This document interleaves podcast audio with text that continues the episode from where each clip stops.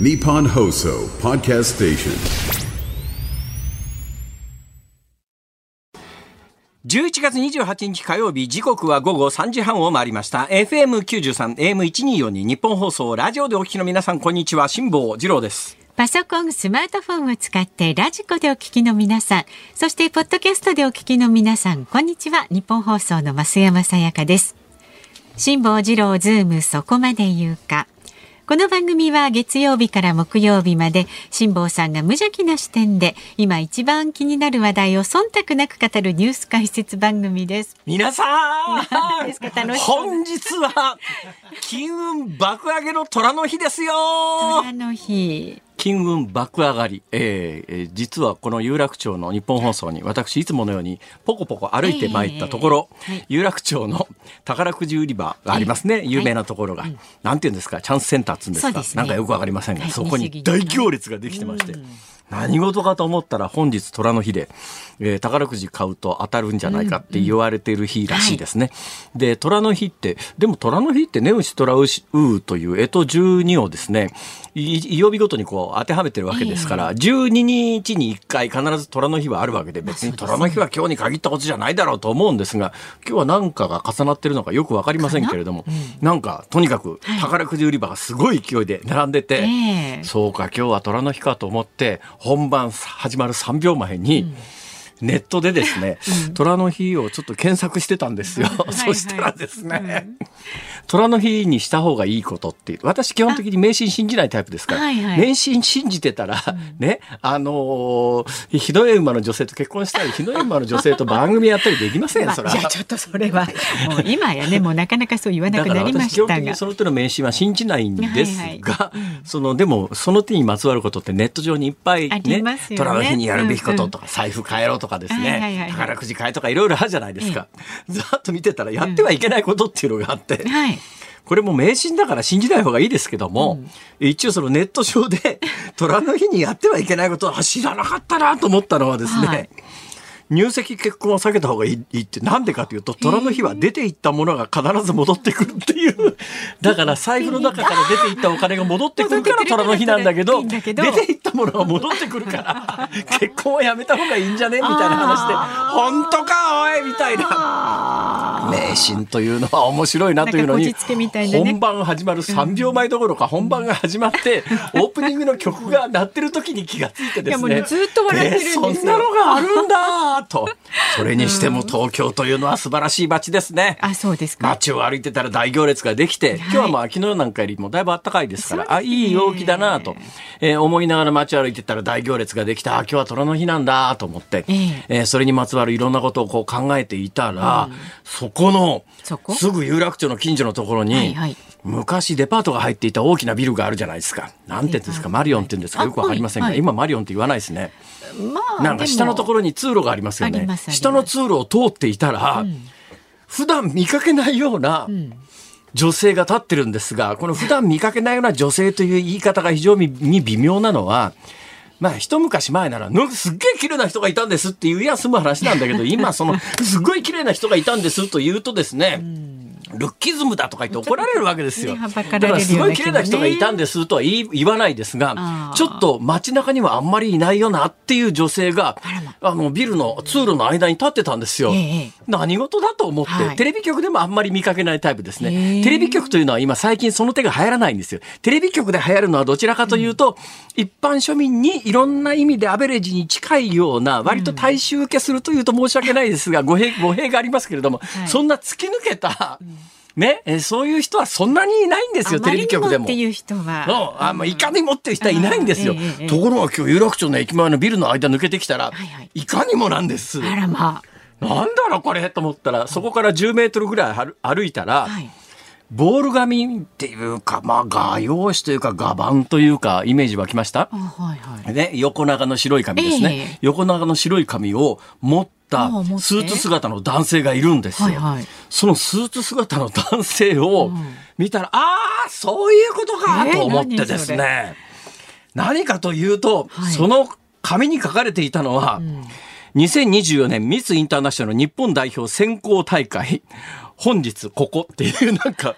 あそこになんかホールがあるらしくて、そうなんです。その2024年のミス・インターナショナルの日本代表の選考大会がどうやら入場券を発売して一般入場し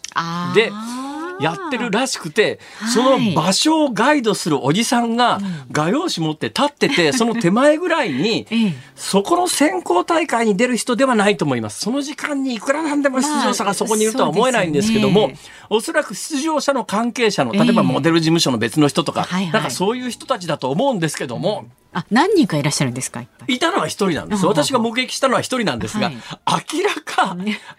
違う んですよ。結構銀座界隈を歩いてると面白いのは、ええ。あの、モデルの皆さんが、外国人モデルの皆さんが、雑誌とかの広告写真を撮るので、結構街角にいっぱいいらっしゃるんで、たまにね。そういうのは比較的、目にしてるんですが、ええでもそういう方が立ってる時には近所に必ずカメラマンらしき人がパッ。ケージでついてたりしたスタッフがみんなね。ああ、なんかの撮影なんだなって思って、うんうんうんああ、なんか、あモデルさんだなと、やっぱり雑誌のモデルさんって、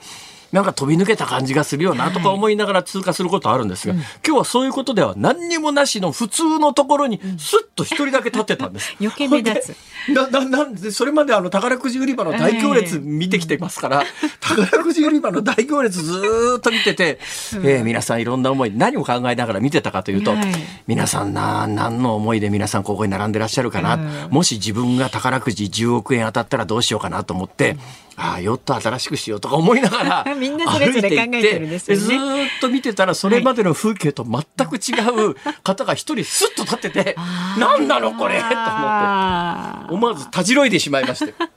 それから10メートル歩いたら、えー答えを持ったおじさんが立っていたという。そういうことですか。今日は面白いわ。いろんなことがありますね。もう街歩くだけでうねん、一、日分楽しめますね。歩いた方がいいですね。、はいろいろ。えー街歩くと大切街歩くことはとても大切だということが今日後ほど「夕刊富士」で多分ここを紹介する時間がないと思いますけれどもいろいろこう認知症の予防策の中でいろいろありますけれども認知症の予防策の中でやっぱり一番いいのは運動することだという。体を動かさないといけないんだ。だからまあ認知症って基本的にあの脳細胞が壊れる方の認知症っていうのは、いわゆる不可逆的という難しい言葉がありますが、一遍失われた脳細胞って戻ってこないんで、だからまあ他の脳細胞で代替させるとか、いろんなことで、いろ人間の体の機能が落ちていかないということを、まあ、うん考えないといけないんですが、その時にやっぱりね、役に立つのが、まあ、いわゆる医学的に言うとリハビリっていうんですかね。だから自然にリハビリするには、もう軽い運動するのが一番なんですが、これで言うと私全く違うことを今思い出してしまいまして、この話をするつもりは全然なかったんですが、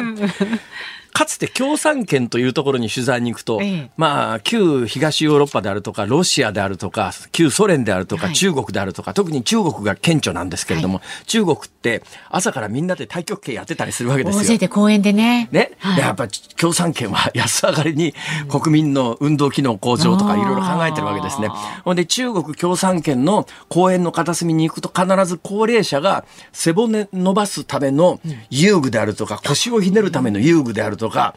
あそういうのがずらっと並んでるんですよ足踏みするやつとか。で日本の公園ではあんまり見かけないんです子けど供のものばっかですよね。うん、そう、日本の公園っていうと子供のためのジャングルジムとかそういうやつ多いですよね。鉄棒とか。そうじゃなくて、高齢者が体を動かすための遊具というのが旧共産圏の公園には定番として設置されていたんです。いいじゃないですか、それ。ところが、はい。先週、本当に先週なんですが、私発見してしまいましたえ？私の近所の公園にも設置されてました。まあ、そうですか。私の近所の公園で、この話はもうかなり1年ぐらい前からお話ししてることの文脈なんですが、私の住んでるマンション、まあ私流的に言うとアパートなんですが、はいはい。日本人ほとんどいないんです。ほぼほぼ中華系の方が占めてるマンションなんですがはい、そのマンションの横にある公園が、いつの間にやら旧共産圏の公園みたいなことになってて、高齢者向けの遊具が、えええ誰が設置したのこれ？まあおそらく東京都が、東京都の公園だから東京都が設置したんだろうと思いますが、はいこの場所にそれっていうのと、最近日本人をこの辺見かけないよねっていうこととか見事に今日な、先週ガチッと符合して、ねはいはい。いろんな意味で日本は変わりつつあるぞと。そうですね。はい。で、思わずそんなことを考えながら背骨伸ばしちゃいました。役に立つわこれは。それはねいいなかなかのアイディアだと思います。公園でねお年寄りたちが集まってこう体をそうですね。公園は別に子供たちだけのもんじゃありませんから。でもまあ日本はまあもともと公園って子供たちだけのものだったんですよ。ところがですね、うん、最近なんか近所に住んでるご高齢の方が子供の声がうるさいとか言い始めてちょちょちょちょっと待てよって公園って子供たちのもんじゃなかったのっていう話が一昔前はあったんですが、はい、今振り返ってみたら全世界的に見ると、うん、いや高齢者の憩いの場が公園だったりなんかしてこう子供の数がそもそもいなくなって子供をそもそも公園で最近見ないよねっていうような、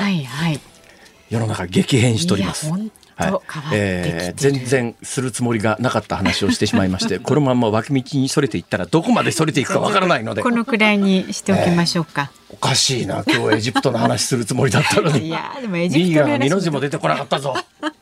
まあ次回に期待します。エジプトはね。よろしくお願いします。はい、お願いします。ズームそこまで言うか。この後は昨日の夕方から今日この時間までのニュースを振り返るズームフラッシュ。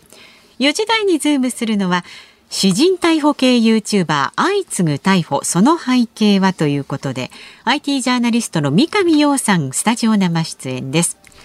5時台に取り上げるのは鳥インフルエンザ今季2例目初めて4期連続で検出というニュースを予定しています。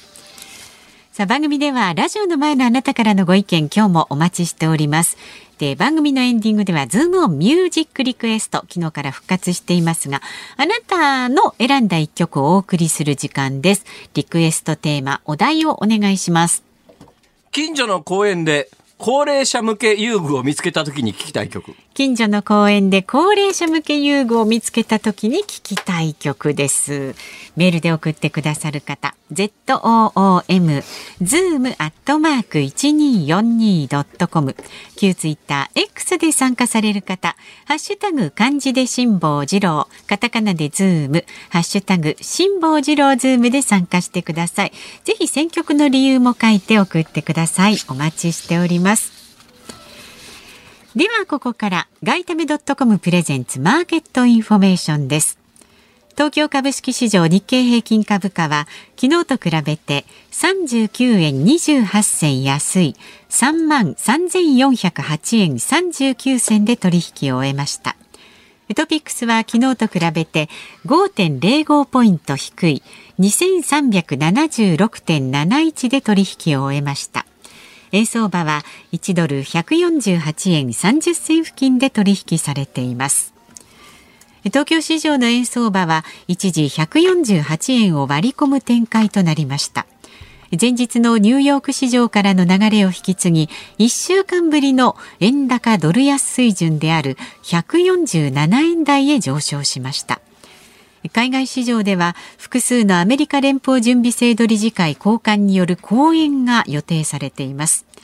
アメリカの利上げ終了観測に加えて早期の利下げ転換への思惑が浮上する中で発言内容に関心が集まっています。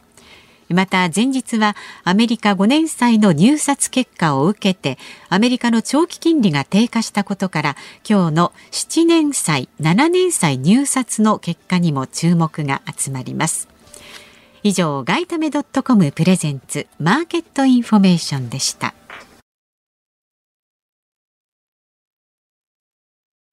ニッポン放送がお送りしています辛坊治郎ズームそこまで言うか。ここからは昨日の夕方から今日この時間までのニュースを振り返るズームフラッシュです。イスラエルとイスラム組織ハマスは昨日パレスチナ自治区ガザでの戦闘休止を2日延長することで合意しました。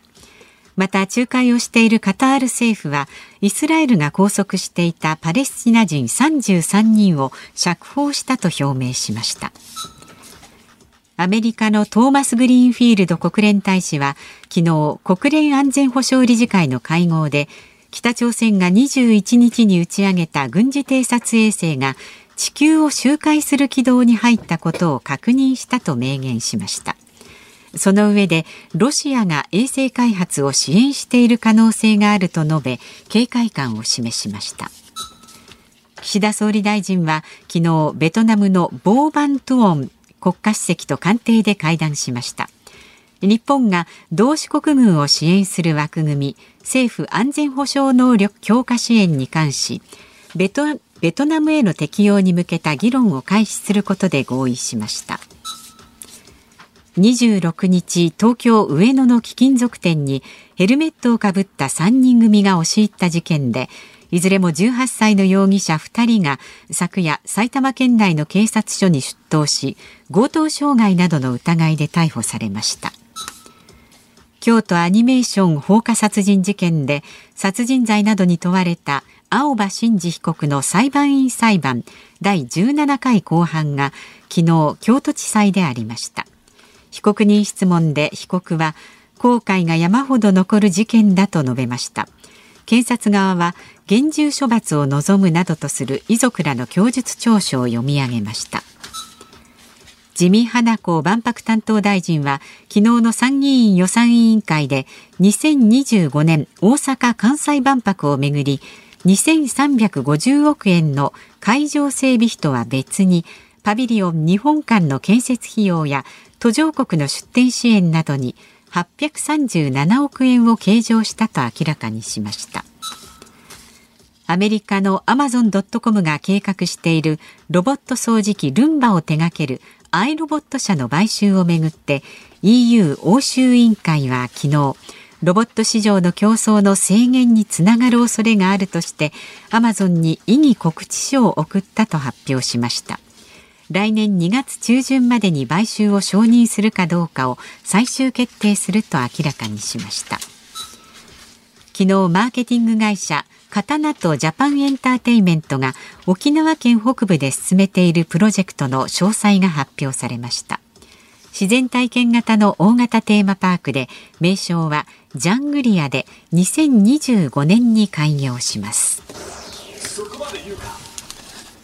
えー、ユニバーサル・スタジオ・ジャパンっていうのはですねもともと大阪市が作ったんですよ。まあ厳密に言うと大阪市の三セクってやつで、はい、大阪市と民間とただし初代の社長が大阪市の確か私の記憶では公安局長という、はい、まあいわゆる、まあ、天下りだったんですね。で、初年度はすごい調子良かったんだけども、うん、まあ、一回行ったらみんな飽きちゃってですね、2年度以降経営ガッタガタになって、うんまあ、東京ディズニーランドの年パスって今発売されてるのかどうか知りませんが、まあ、発売されていたにしても東京ディズニーランドの年パスってかなり高いじゃないですか、はい、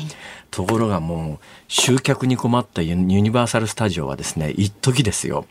2回行けば元が取れるっていう値段で年パス売り出したんですよ。だからね、1万円ぐらいかな。だから1回行ったら、うん、その1回行った時に、うん、今なら追加いくらで年パス買えますっていう商売で、大阪中の人間が年パス持ってるという、そうすると、ありがたみがどんどん薄れていって、さらに、だから年パスは売れるんだけども、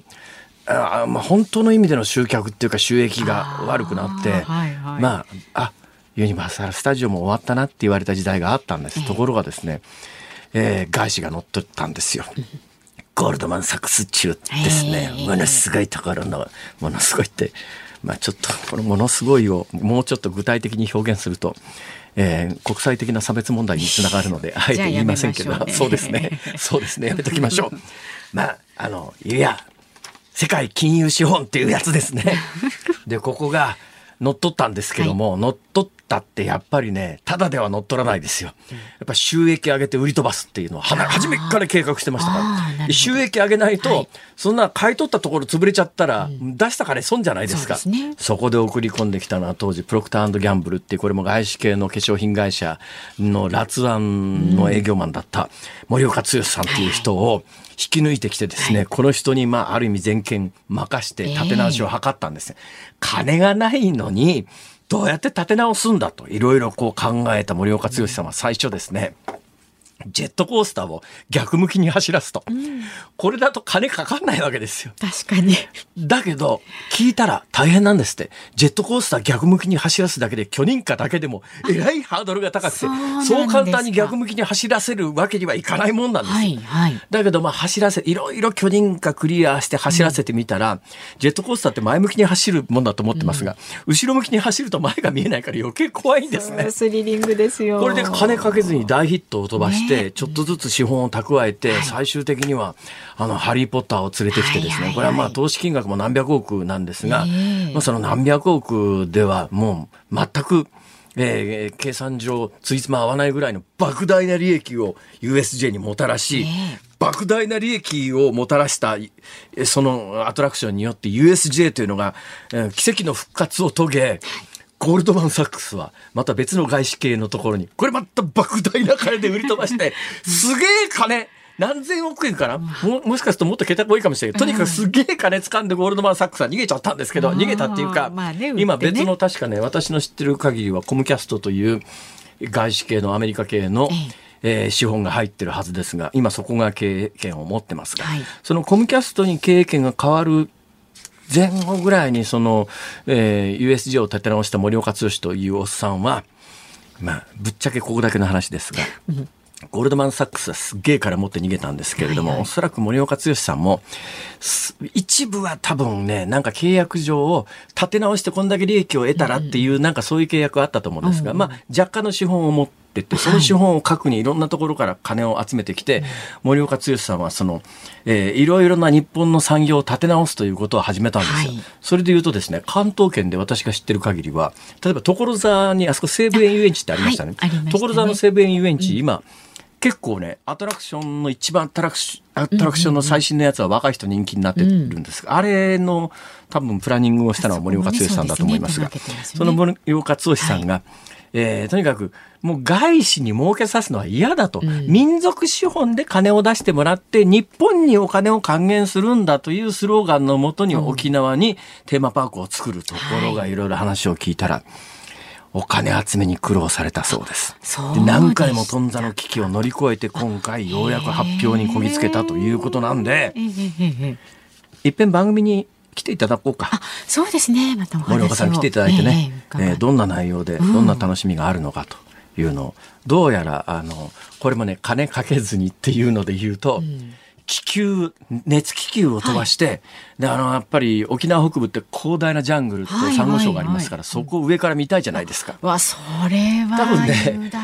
でっかいアトラクション作るよりあもー熱気球買ってきた方が安いんだと思います。よな。るほどね。同じ発想で言うと、まあ、あの兵庫県で潰れかけた遊園地があったんですが、ここに四輪バギー導入したんです。はい。四輪バギーバギーも1個何百円何百万円で済みますから、うん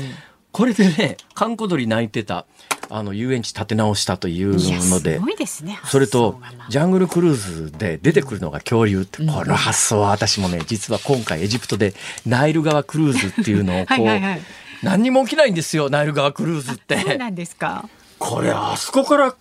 ィラノザウルス出せよってこと。私は思わずクルーズ船の上から言ったんだけど、うん。どうやらそういうものができるらしい。あすごいですね。沖縄にねね楽しみ。私ねあのエジプト観光に来てる人たちに、あそこにティラノザウルス、ね、配置してそこにあの、ほら空飛ぶ翼竜みたいなやつ飛ばしたら絶対客受けるぞって言ったらエジプト観光に来てる人からみんなバーカって言われて。ズームフラッシュでした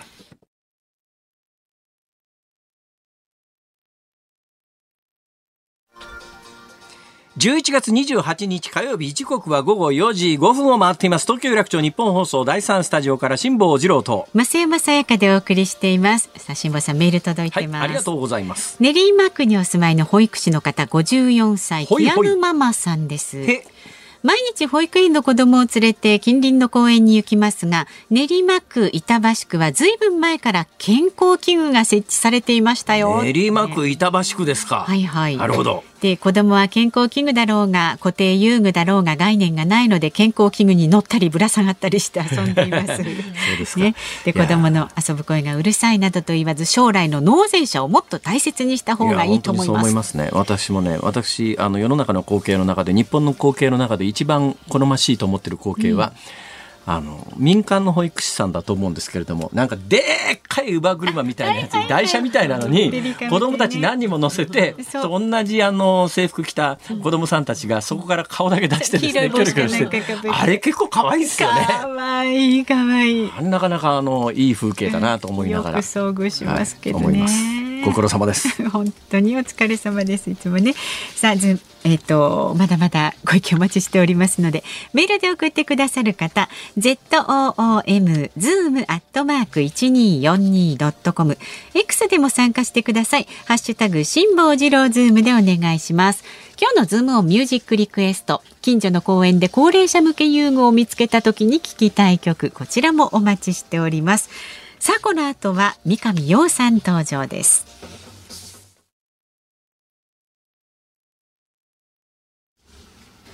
日本放送ズームそこまで言うか。この時間取り上げる話題はこちらです。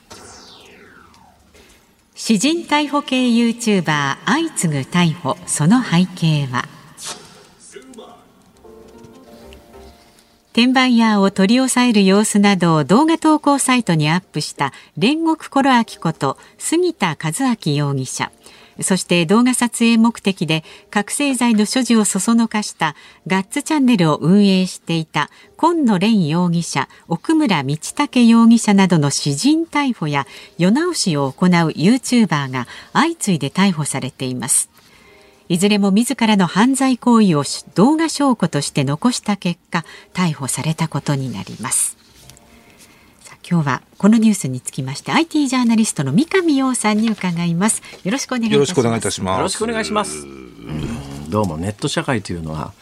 アホを増殖させる機関みたいなことになってますね。おっしゃる通りだと思います。本当に。過激なことをして、アホな、まあ、アホっつっちゃ怒られちゃうかな。でも、まあ、過激なそういうやり方をして目立てば勝ちみたいな世界が来ちゃってるね。まああのね一般の方はどのくらいご存知か分かりませんけれども確かにね逮捕権っていうのは別に警察官だけにあるわけじゃなくて誰でも逮捕権はあるわけですね、目の前で犯罪行為が行われていたらそれをストップするために逮捕するということは私人逮捕っつって私のパーソナルピープルの私人逮捕で私にも増山さんにも三上さんにも逮捕権はあるわけです。よだからその目の前で本当に止めなきゃいけない犯罪行為が行われていないとまあまあちょっとそういうわけにいかない。警察官でも誰でも逮捕できるわけじゃなくて、えーそういうケースじゃなければですね逮捕するためには令状が必要なんですが、まあ、令状なしの逮捕の中で、えー一般ピープルでも逮捕権は実はあるんです。で、それを、まあ、ある意味逆手にとって、えー悪いことをしてるという人をと捕まえましたっていう動画をアップすると。だけど、本当は悪いことしていませんでしたとか、それで悪いことをしてる人間をでっち上げましたとか、そういうケースですね、これ。そうですね。あの、そもそも、この詩人逮捕系ってここ1、2年なんですよね。で、まあ、あの、新しく始めた人もいますし、それ以前にアウトロー系といって、ええまあ、ちょっと怪しい人たち、も私はもともと暴力団でしたとか、暴走族でああ、そっしたとか。ちか。怪しい人たちって、えー、三上さんがおっしゃった瞬間に三上さんが浮かんだんですなんで、なんで、なんで私が、社会の枠からはみ出た、あ、やっぱ俺もそうかな。そういう人たちが、まあちょっと悪ぶってやる。あこれが、まあ少し。私考えたんですけどね、はいそんなことするんなら、その前に迷惑系 YouTuber ってありますよね。はい。あの、犯罪行為ないしは犯罪行為に近いことをして、それを自分で動画に上げて騒ぎを起こして YouTube の再生回数を稼ぐっていう人いるじゃないですか。で、迷惑系 YouTuber と、YouTuber と、詩人逮捕系 YouTuber がコラボして、迷惑系 YouTuber が犯罪行為をするのを、詩人逮捕系 YouTuber が撮って、両方でアップするや、ああ。これはどうでしょうか？実はですね、逮捕された煉獄コロワキと言ってた人たちは、あ、人は、もともと迷惑系に近いんですよ。お騒がせ系です。から、詩人逮捕系に転身したわけですね。そうです。あの、埼玉の郵便局で立てこもり事件があって。あありましたありましたあの時に NHK の生中継に映り込んで、はああだこうだ言った YouTuber がいたんですけど、あれが煉獄コロワキ。生監禁事件で生中継なんかしたら犯人が中で見てるかもしれないのにこんなところで中継やめろっていう。そうですそうですそうです。そういう理屈のやつおです、ね、騒がせ系の人が、まあ、こちら、あの、詩人逮捕のことはですね、世直し系と彼らは称しているので、あなるほどね。いわゆる警察が捕まえない悪を我々が取り締まるみたいな、一応彼らの論理としては正義だったらねもっと本当に悪いやつをね、えー捕まえてこいっちゅうに、ね。えーいや、そんな中途半端に、今回も逮捕容疑になってるのは、あの、いや、そんな悪いことしてませんでしたとかね。はいえーなんかわざわざ犯罪をでっち上げてやってましたみたいなことじゃないですか。はいはいこれだと、何の正当性もないわけで、本当に悪いことしてるやつと捕まえてくるんだったら、行ってこいよっていう話ですが。ただそれだと彼らにとっては視聴回数が稼げないんですよ。毎日何らか取らなきゃいけない。そうすると、じゃあ痴漢に行きます。じゃあ盗撮に行きます YouTube ってね、基本的には毎日あ、YouTube だけじゃありません。SNS の一般的な、あの、ことで言えるんですけれども、えー登録者とか、あの、そういうのを稼ごうと思うと、頻繁にアップするっていうのは一つのキーワードらしいですね。本当にそうですね。まめな人が勝つっていうやつで。で、この、えーガッツチャンネルをやっていた人は、本当に2月にスタート、今年2月スタートで、ええーそれで急激に、えーたくさん毎日上げてたので、もうすでに1億回以上総再生回数がある。であの、ファンもついてたんです。はいやっぱり痴漢とか盗撮被害、これを取り締まるのはいいということで、で、彼は実は、その、YouTube の収益が停止されちゃったんです。逮捕前に。ああ、いわゆるバンってやつですね。そうです。えーお金にならなくなる。チャンネルは残ってたんですけど、はいはいで、クラウドファンディングやるので支援してくださいって言ったら、数日で150万円、クラウドファンディングがいった。それだけファンがついてたということではあります。だから、まあ、今回逮捕す、詩人逮捕系 YouTuber が相次ぐ、相次いで逮捕されましたという背景には、そういう人たちを応援する、えー表面には出てこない人々がいるということですよね。そうですね、。そうだと思います。はいどうしたもんですかね、これ。あのー YouTube 自体がね、今、その、稼げなくなってるっていう事情があって、まあ、アメリカの IT 企業が不振なので、広告出稿自体が低い。はいあとは、まあ、過当競争。そうですね。だから広告業業っていうのは別にあの YouTube に限らないんですけれども、まあラジオなんかもそうだし、テレビもそうだし、その他の媒体、新聞なんかもそうなんですけれども、広告料というパイはす年々ちょっとずつしか増えていかないもんで、はいそれを新しい媒体が出てくるとみんなで取り合う形になりますから、ね YouTuber みたいに、うご、うごのタケノコのように数が増え、数が増えていると、その YouTuber の中で取り合いになりますから、もともとパイが限られてるものをみんなで取り合ったら、一人当たりのパイの量は少なくなるに決まってるわけで、はいそういう現象ですよね。そうですね。で、広告主も今、じゃあ YouTube じゃなくて TikTok に出そうと。ええそれから YouTube でもショートに出そうということで。ショートってのはどういうものなんですか、えーとまあ、例えば30秒とか1分とか短い動画を上げて縦型でスクロールして見ていくっていうやつ、まあ、TikTok の YouTube 版みたいなものですね、あそちらの方がパンパンパンパンたくさん動画が見れるので世の中の人は最近ね、その1時間のテレビ番組とか耐えられないのと同時に、何十分なんてコンテンツも耐えられなくななってるらしいですね。そうですね。あの、なのでそっち側に移ると、YouTube 本体の動画は回らないけど、YouTube ショートや TikTok は回る。まあそうなるとみんなそっちに移るので、YouTube 全体の再生回数も減るんですね。ええただまあ一種の YouTube 離れが起きてると言っそてんない中もいですね。ね、私のやってる YouTube 辛抱の旅というのは検討してると思いますよ。さりげなく宣伝を挟んで。三上さんも何かやってませんか？それでも儲かってるんですか？YouTube ですか、はい。儲かってるかどうかは言及するのは難しいですけど、最近この1年ぐらいで YouTube の収益が落ちてる落ちてるっていうのがネットでニュースになってるじゃないですか。は落ちてないですよ、別に。再生回数が、だから昔と変わらないと仮定するならば、えええ。まあ多分落ちてないと思いますよ。別にその YouTube のうん収益が少なくとも私の場合は、それだけで生活できるほどの稼ぎにはなってませんけども。えラジオのギャラより上ってことですか？ラ。ジオのギャラ？ああ、ありがたいことに本当にたくさん。こんなにお気を使っていい、いただいて申しこんなに言いよどむ辛坊治郎さん初めて見ました。ですよね。おろおろしすぎですあよの。先週一部にですね私によく似た人間が、この番組の裏の時間にテレビに出てたという噂があるんですが、え明言しておきますけどね、あれはいとこですから 本人です。はい。裏かぶり。あらー。あらー。適当なこと言い過ぎだろ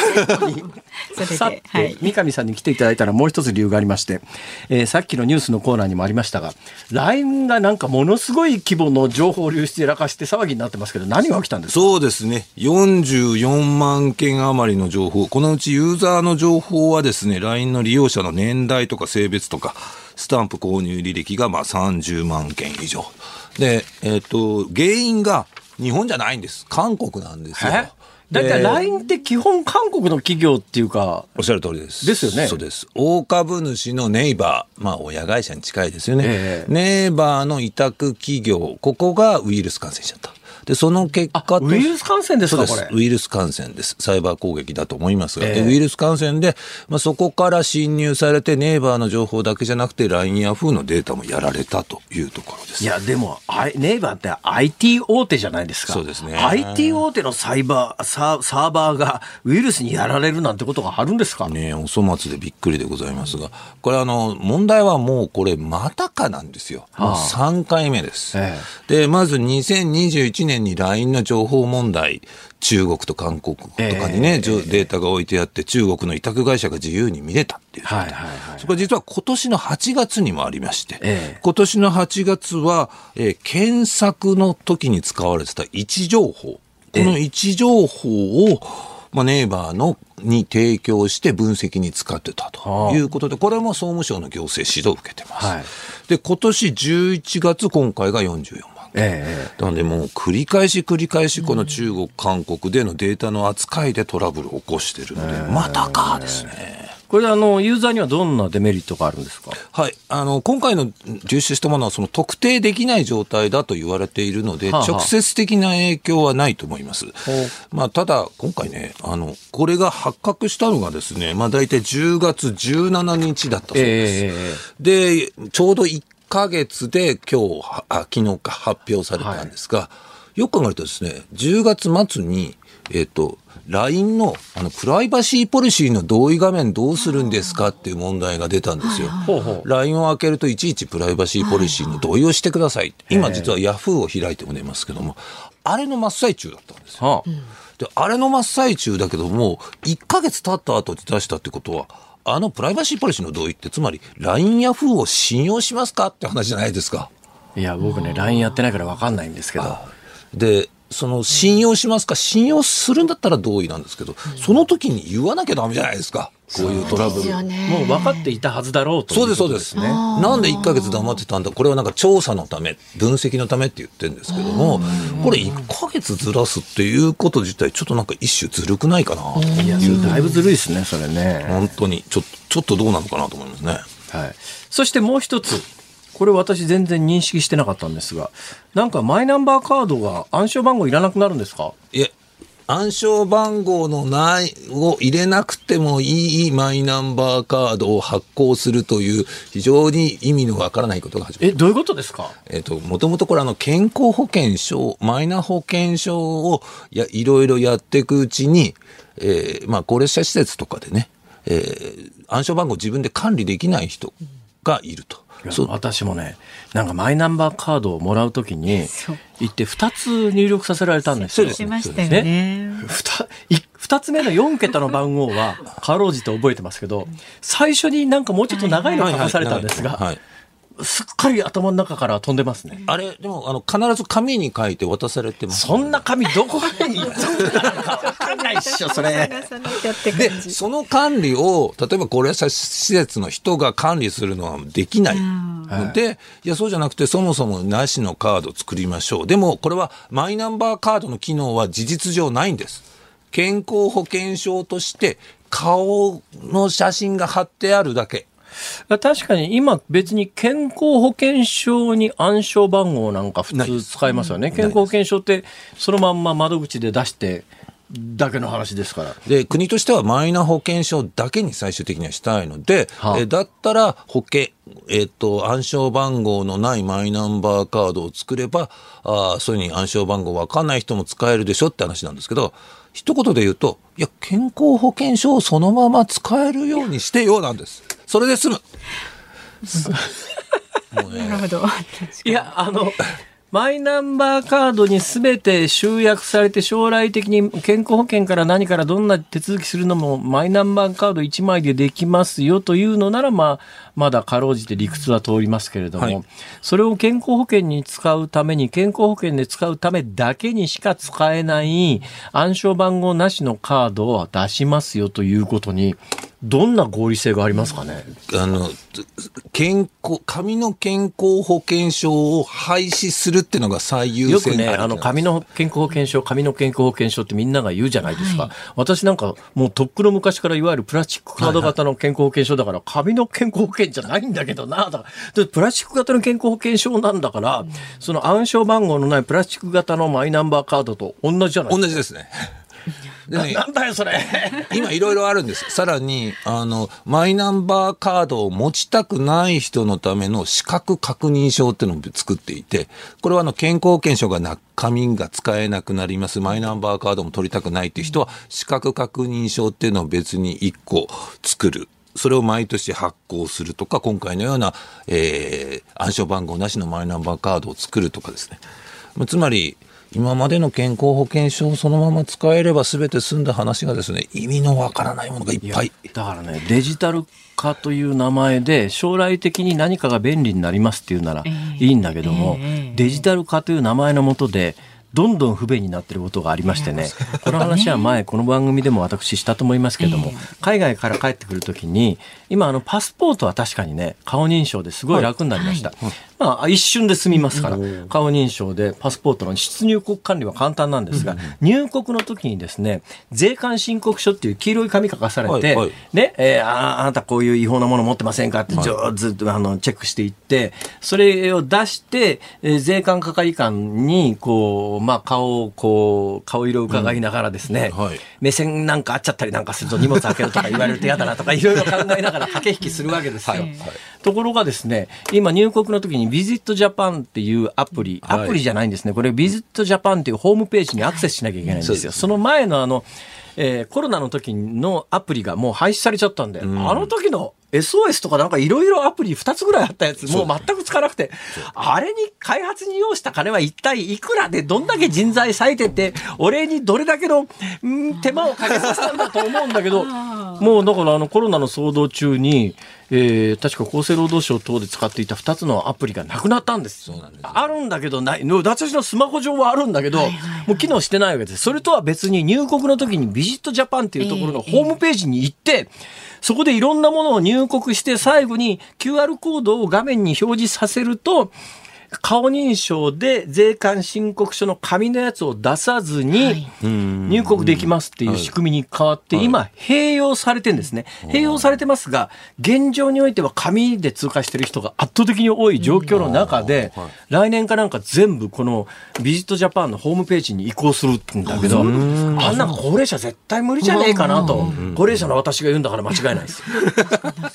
大混乱しますよ。だいたい今時ね、どこの国でもね、出入国管理と別に入国の時に税関で荷物のチェックをするってよほどの途上国でないとやってないですよ。はいはいでやめりゃいいんじゃねえと思うんだけど、かえって手間かけて難しくしてですね。いや、それめんどくさいですね。いやだからね来年からもしこれ紙の申告書が廃止されて、あのデジタル一本化されたらおそらくパックツアーなんかは大混乱するんじゃないかなと思いますけどね。あの、マイ SOS の大元は実はオリンピックの予算なんですよね。はいで、オリンピックで、えーコロナ禍のオリンピック開催のために、はいえー当時予算をつけて、その一つのアプリで大集集約をさせるって言ってアプリを作ったんですけど、ええオリンピックの予算切れたの、終わったのでえー別の方に移行するっていうんで、どうもウェブ一本化みたいです。すごいべ、あのアプリ自体は割によくできてたんですけどね。マイ SOS です。か、はい。私のスマホ上にはマイ SOS はまだありますけどね。だからそれが廃止されてから何回も私取材で海外行ってますけど、もう全くあ SOS の右の上のに丸8って出て8回なんか更新されてるぞ。もう、もうサービス終了しますっていうあ通知じゃないですか。なんだよふざけんなよ本当に。どうしてくれたこれ何なんすかねこれこういうのって。本当お役所は予算が切れこういうのるとね。こういうのはねだから例の会計検査院で最近予算の無駄遣いっていうのが発表になったじゃないですか、うんはい。ああいうところには計上されないんですよ。これは正しくマイ SOS というアプリを開発してそれをみんなが使いましたっていう。どう考えても無駄だろうと思うんだけどこれは予算の無駄にならない。だから表面上報告されてる予算の無駄っていうやつは氷山の一角どころの話じゃないっていうことですよ。そうですね、おっしゃる通りなんなんなんだ人の税金をと私なんか素朴に思ったりするんですが三上さん。もうもったいない限りで継続させなきゃ意味がないんですけども、もう一遍通っちゃえばおしまい予算の話なんですね。マイナポータル、マイナポイント、マイナ関係だけでも私のスマホにそうですね。2つも3つもなんかアイコンが出てるけれども、使った試しがねえな、これ。マイナポイントもまあ使っちゃったからな、これ。そう、マイナポイント1回のためだけですから、最初のそうね。ですよね。えあれだけのために？はいマイナポイント使っちゃって私のスマホ上マイナポイントのこのうさぎくんの、ん。あのうさぎくんがウインクしてるあのアイコンがあるんですがこれはもういらないですか？えっ、と、もういらないはずですね。ちょっとわ詳しくはわかんないですけど、もう使わないあマイナポイント今開けてみたら重要なお知らせ。マイナポイントの申し込みは2023年9月30日に終了受付終了しました。ご利用ありがとうございましたふざけて。る確かにその時しか使ってないですよね。これこの開発にどこの広告代理店にいくら払ったんだって。ね、本当ですよ。聞きたいですよね。そういうことを考えていったらなんだか切ないですそうねですね。私のようにですね毎年あの,、あの飛行機買えるほど納税してる側から言わすとですね、ちょっといい加減にまあいいや そういう気持ちにはちょっとなりますけど三上ね。さんありがとうございましたありがとうございます。なんか儲け話ないですか？儲け話。あもう時間が来てますから別になかなければないでいいですないです。ないんかいすいません。またぜひお越しになって教えてください。IT ジャーナリストの三上洋さんでした。ありがとうございましたありがとうございましたありニッポン放送辛坊治郎ズームそこまで言うかをポッドキャスト YouTube でお聞きのあなた増山さやかです。飯田浩司です。お聞きの内容は配信用に編集したものです。辛坊治郎ズームそこまで言うかは月曜日から木曜日午後3時半から生放送でお送りしています。ラジオの FM93 AM1242 に加えてラジコでもお聞きいただけますよラジオラジコでは配信版では聞けないあんなことやこんなことがいっぱい。さらにリポーターがあなたの街にお邪魔する中継企画やえ辛坊さんが夕刊フジの記事を解説する夕刊フジそこまでズーム。えそして生放送でしか参加できないリスナー参加コーナーズームオンミュージックリクエストなど盛りだくさん。ぜひラジオラジコでも辛坊治郎ズームそこまで言うかをお楽しみになってください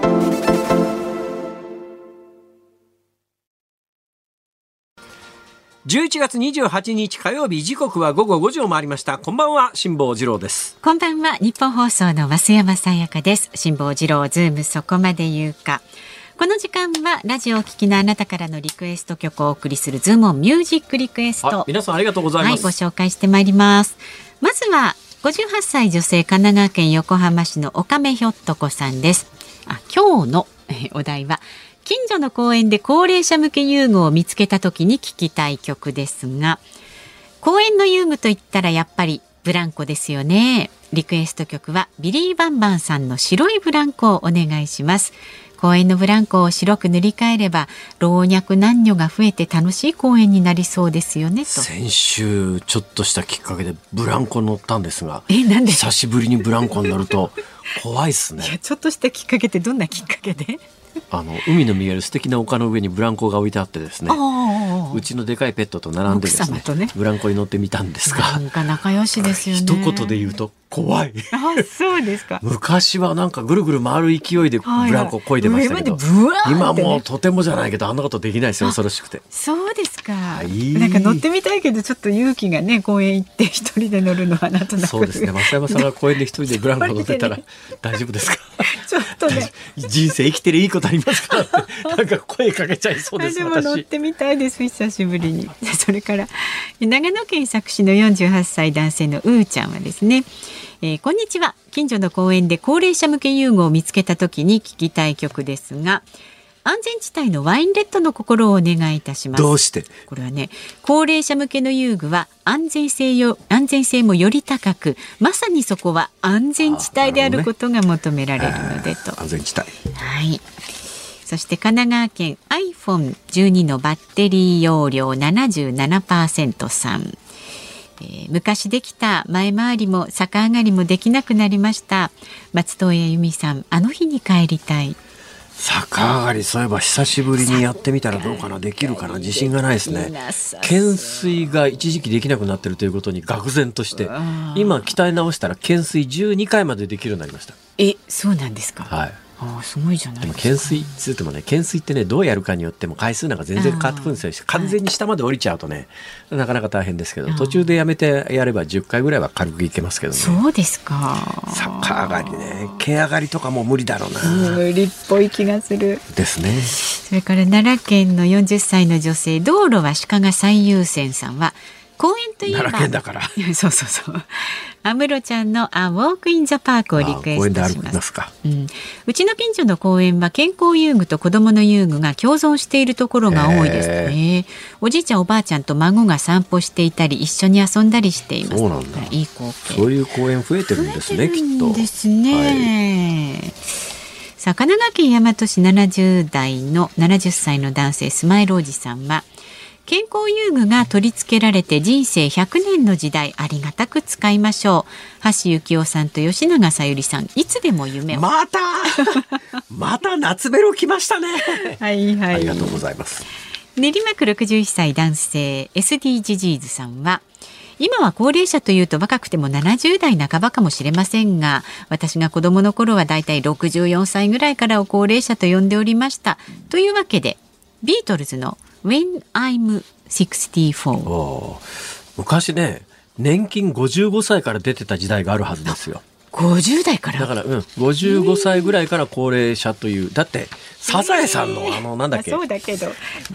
波平さん、波船平さん、波平ささんの役柄設定が50代半ばより手前のはずですから。はい。はい。いやーですね。千葉県船橋のでんでさん60歳の方は近所の公園に高齢者向け遊具を見つけた時に聞きたい曲は松坂慶子さん愛の水中歌なんで？これも愛。いや、それ高齢じゃないし。これも。ええこれまたも、またすごいとこ来ましたね、これ。びっくりだよ。よく見つけましたよ、えーありがとうございます。はいます坂慶子さんの愛の水中歌、久々に聞きたい気持ちはあるな。あるあるある。あるある本日のズームオンミュージックリクエスト。安全地帯、ワインレッドの心。あるんじゃないのまあまあいいですけどはいでは安全地帯をねエンディングでお届けいたします番組ではラジオの前のあなたからのご意見24時間お待ちしておりますのでお好きなタイミングでどうぞ。メールは zoom zoom アットマーク 1242.com x はハッシュタグ辛坊治郎ズームでお願いします。ご意見をお待ちしております。ズームそこまで言うか今日最後に取り上げるのはこちらです。鳥インフルエンザ今季2例目初めて4期連続で検出。おととい茨城県笠間市の養鶏場で多数の鶏が死んでいるのが見つかり検査の結果茨城県は鳥インフルエンザウイルスが検出されたと発表しました。今シーズン全国で2例目となります。2004年に国内で79年ぶりに発生した後は数年おきのペースでしたが今月の今月の感染確認で初めて4期連続となりました。皆さん覚えてらっしゃると思いますが、去年鳥インフルエンザが大流行して全国の養鶏場で殺処分が相次いだので、まあ、それと同時にあの円安で、えー鳥が食べる餌というのの高騰というのと相まって、はい。卵がとんでもない値段になって一時期スーパーから卵がなくなりました。最近ちょっと落ち着いてきましたね。ちょっと落ち着いてきましたが、はい値段は元へ戻らないですね。なかなかね私のイメージで言うと長いこと鳥の鶏の卵って10個入りで190円前後ぐらいかなっていう、まあ、特売だともっと安くなることがありましたけど、えー200円ちょっと切るぐらいで10個入りっていうイメージだったんですが、今6個入りで260円ぐらいしますね。そうですね10個入りで200円は絶対ないですね。300円超えるような状況が、最近ちょっと価格が落ち着いてきても、まあ、構造的な問題がありますから、えー、もともとやっぱり養鶏業者、利益が出なくてかわいそうだった時期もありますからね、まあ、あの、常識的な値段になるのは、やむを得ないとは言いながら、はい。やっぱり10個で300円超えてくると、うーん、スーパーで卵を買うのには抵抗感がありますね。でもね、エジエジプトから帰ってきて、はい。スーパー行って一番驚いたのは、この10日ほど、2週間ほどの間に、野菜は随分安定しました、値段が。10岡でそう感じましたか、はい、今昨日あたりね近所のスーパーへ行ったらブロッコリーが一株148円とかで。一時と比べたらね。いやブロッコリーなんかうちの近所のスーパーで一番高かった時は ええ。300円で消費税はそう350円ぐらいになってえー、ブロッコリー一株買って350円みたいな。ところが最近ちょっと全体的に野菜の値段も落ち着き傾向にありますが、鳥インフルエンザ夏の間収束してたんで、えーまあ養鶏も、だから一遍鳥全部殺処分しちゃうとそう簡単には、あの、鶏、卵を産む鶏を大量にケージの中に入れてっていうことができないので、確かにそうですね。タイムラグはあるんですが、ようやく回復してきたかなと全国の養鶏業者さんが思っていた頃に、季節的なものがありますから、全国から鳥インフルエンザって何が原因かというと、私がですね、この仕事をしながら、まあ、過去いろんな経験をしてる中で、うーん、専門家っていうのもあんまり信用できないなと思い始めたきっかけが、この鳥インフルエンザで、今から10 20年前に、久しぶりに日本で鳥インフルエンザがはははびこってですね、まあ、養鶏業者さんの、ごめんなさい。大。丈夫ですか？養鶏業者さんの中に自殺をされるような方も出てきた頃に、これどう考えても渡り鳥じゃねえかと私なんか思ったわけですよ。ところが当時専門家に聞きに行ったら専門家が口を揃えてですね、えーこういうウイルスは、えー人間が持ち込むんですと。人間が持ち込むんです。いや、その自然の鳥なんか関係ありませんみたいな。え自然の鳥じゃねえの季節的なことを考えたって。今は定説は自然の鳥ということになってます。じゃあ、あの20年前に人間だって言ってた専門家は一体何なんだと。誰が責任取ったのか誰も責任取ってませんが、ただね、あの、農業に関して、やっぱり畜産物、畜産関係で、えー、口蹄疫とかいろんな牛とかの病気ありますね、ああいうのを持ち込むのは人間が多いんですよ。だから農業関係の病気を、ウイルスを持ち込むのは人間だという、ある意味定説があって、おそらく日本で久しぶりに鳥インフルエンザが流行った時にも、人間が、だから靴の裏消毒してとかなんか結構そういう騒動になったんですが、今の定説はほぼほぼおそらく自然の鳥が、で、自然の鳥の中には、鶏のように鳥インフルエンザにかかると、ほとんど致死率100%とか、その後卵を産めなくなっちゃうとかっていう重篤な症状が出ない鳥の種類もいるわけですね。そういう渡り鳥が日本へ来て、で、日本の養鶏って、今からその20年前によく言われてたんですが、欧米、特にアメリカなんかの養鶏と違って、アメリカなんかはもう完全に、うん、外界と隔絶された環境で、えー商品の鳥を育てるという仕組みが確立してるんだけど、日本って、あの、ケージの隅っこの網に穴が開いてたりとか、だからよそから渡ってくる渡り鳥が、鶏舎の中に入ると餌があるわけですから、入っちゃうと。で、それが一つの原因なんじゃないかって言われて、この20年ぐらいの間に随分対策が進んだ一方で、はい。いまだにやっぱり消費者の求めるものが、あのーまあ、提供したい、ものを提供したいっていう養鶏業者の思いもあって、地鶏とか地卵とかって、うんうん。まあまあ、美味しいは美味しいし。だけど地鶏とか地卵を生産しようと思うと、完全に網で囲ったケージの中っていうので、どうなんだろう定義的にあれ地卵、地鶏って言えるのがよくわかんないんですけど、そうすると、外界から渡り鳥と交わるケースもあるだろうということになると、構造的にそんなに抑えきれるもんじゃないんだよねっていうことを考えると、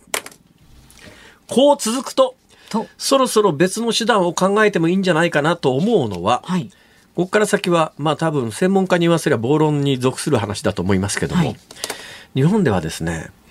えーワクチンを鳥に打つのはタブーなんですよ。これまあいろんな理由があって、はい。まあ理由の中の一つは、例えば打ってウイルスが入ってきた時に、うんあの、うん病気にかからないと逆にウイルスが入ってきたということが分かんねえじゃねえかとか、いろんな理由があるんですが、基本的になんか、養鶏における鳥にウイルスを摂取させるというのがタブーなんだけども、ねどうなんだろう、ここまで毎年続いて大量の殺処分が日常化して、一匹でも見つかると、その鶏舎の鳥全部今殺処分ですから。ですね。そうするとまあ鳥の農業用のワクチンみたいなものも日本で解禁する方向性みたいなものも含めてこれ4年連続ですからそろそろ違う今までと違ったアプローチ。だから今から20年前に79年ぶりに鳥インフルエンザが日本で発見されました。その時は一過性のもんだと思われてたんですね。ところがここへ来て4年連続であの発生して去年みたいにもう日本中であちこちで、えーいい1羽でも鳥インフルエンザの感染が見つかったら全部殺処分で卵の値段が高騰してっていうことが例年続くということになると、今までのアプローチとはやっぱり違うアプローチを農水省は考えていかなきゃいけないんだと思うんだけど、なかなかそういうところにで予想がつかないからもうそろそろ収束するんじゃないかとこうみんな期待を込めて思うわけですよ。そうするとまあ今までの長年続いた対策をこの辺で変える必要もないだろうと思うとまた夏になると例年のことで収まりますから。で秋になると渡り鳥が飛んできてあまた今年もかよって話になるんだけどアプローチ考えた方がいいなと私は思います。そろそろ替え時かも。ということで今日のズームオンでしたズームをミュージックリクエストをお送りしているのは、長野県佐久市のうーちゃんさんからのリクエストです。安全地帯ワインレッドの心不思議ですね。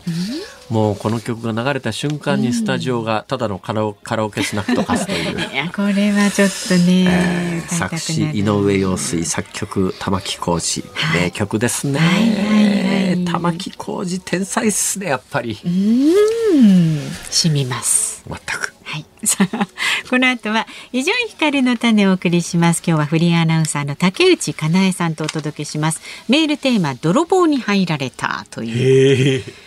ありますか？は？私の後輩でね600万円銀行からあの住宅ローンの一括返済のために下ろしてきたらその日夜に600万円全部持ってかれたやつがいます。めっちゃ悲劇ですね、それだからは。銀行からつけてきてたんでしょうねそういうことなのかもしれないですけど、はいね気をつけないと。で、明日の朝6時からの飯田浩二の OK 工事アップ。コメンテーターは、地政学戦略学者の奥山正史さん。取り上げるニュースは、ガザ地区の戦闘休止2日延長で合意。イラク日本人外交官殺害事件から20年ということです。で、この番組は航空旅行アナリストの鳥海高太郎さんが、オーストラリアのパースから現地の様子をレポートしてくれます。パースからのリポートですか？パースにいらっしゃるんです。現在パース在在住っていうか駐在っていうかいいてパースですか